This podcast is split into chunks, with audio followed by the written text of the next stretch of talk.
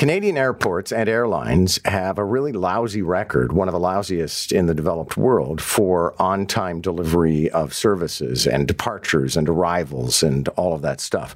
Why would that be? Former Air Canada Chief Operating Officer Duncan Dee joins us now for some insight. Nice to have you back. Thank you so much for having me.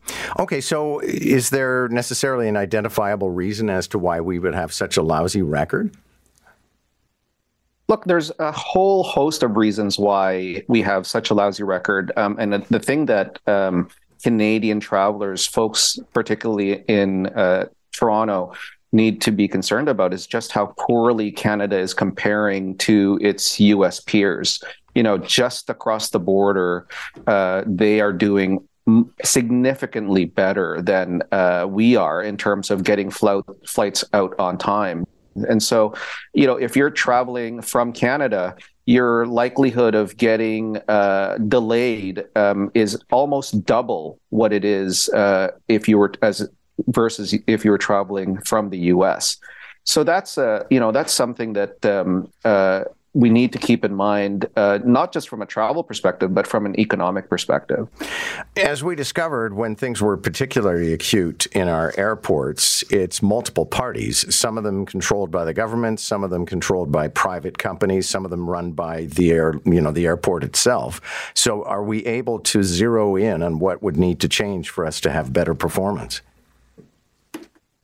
Look, the top of the the list of where we need to change is really um, the, the infrastructure deficit that we face in Canada.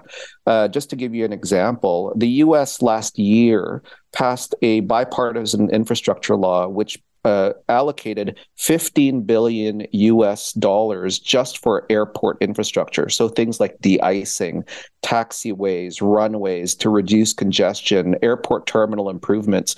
In Canada, the government takes out half a billion dollars from Pearson, Vancouver, Montreal airports every single year as opposed to invests in it. And that money just goes into the ether of the federal government uh, while the airports are left to their own devices to do things like improve um, de-icing, improve taxiways and runways. And you know, you want to know why it's so expensive to fly in Canada? It's exactly because of that. There's just zero government support for the air infrastructure in this country. Not talking about subsidizing airfares, but the infrastructure, like the highways um, for the uh, air sector. We don't have government support for the highways uh, that the air sector uses.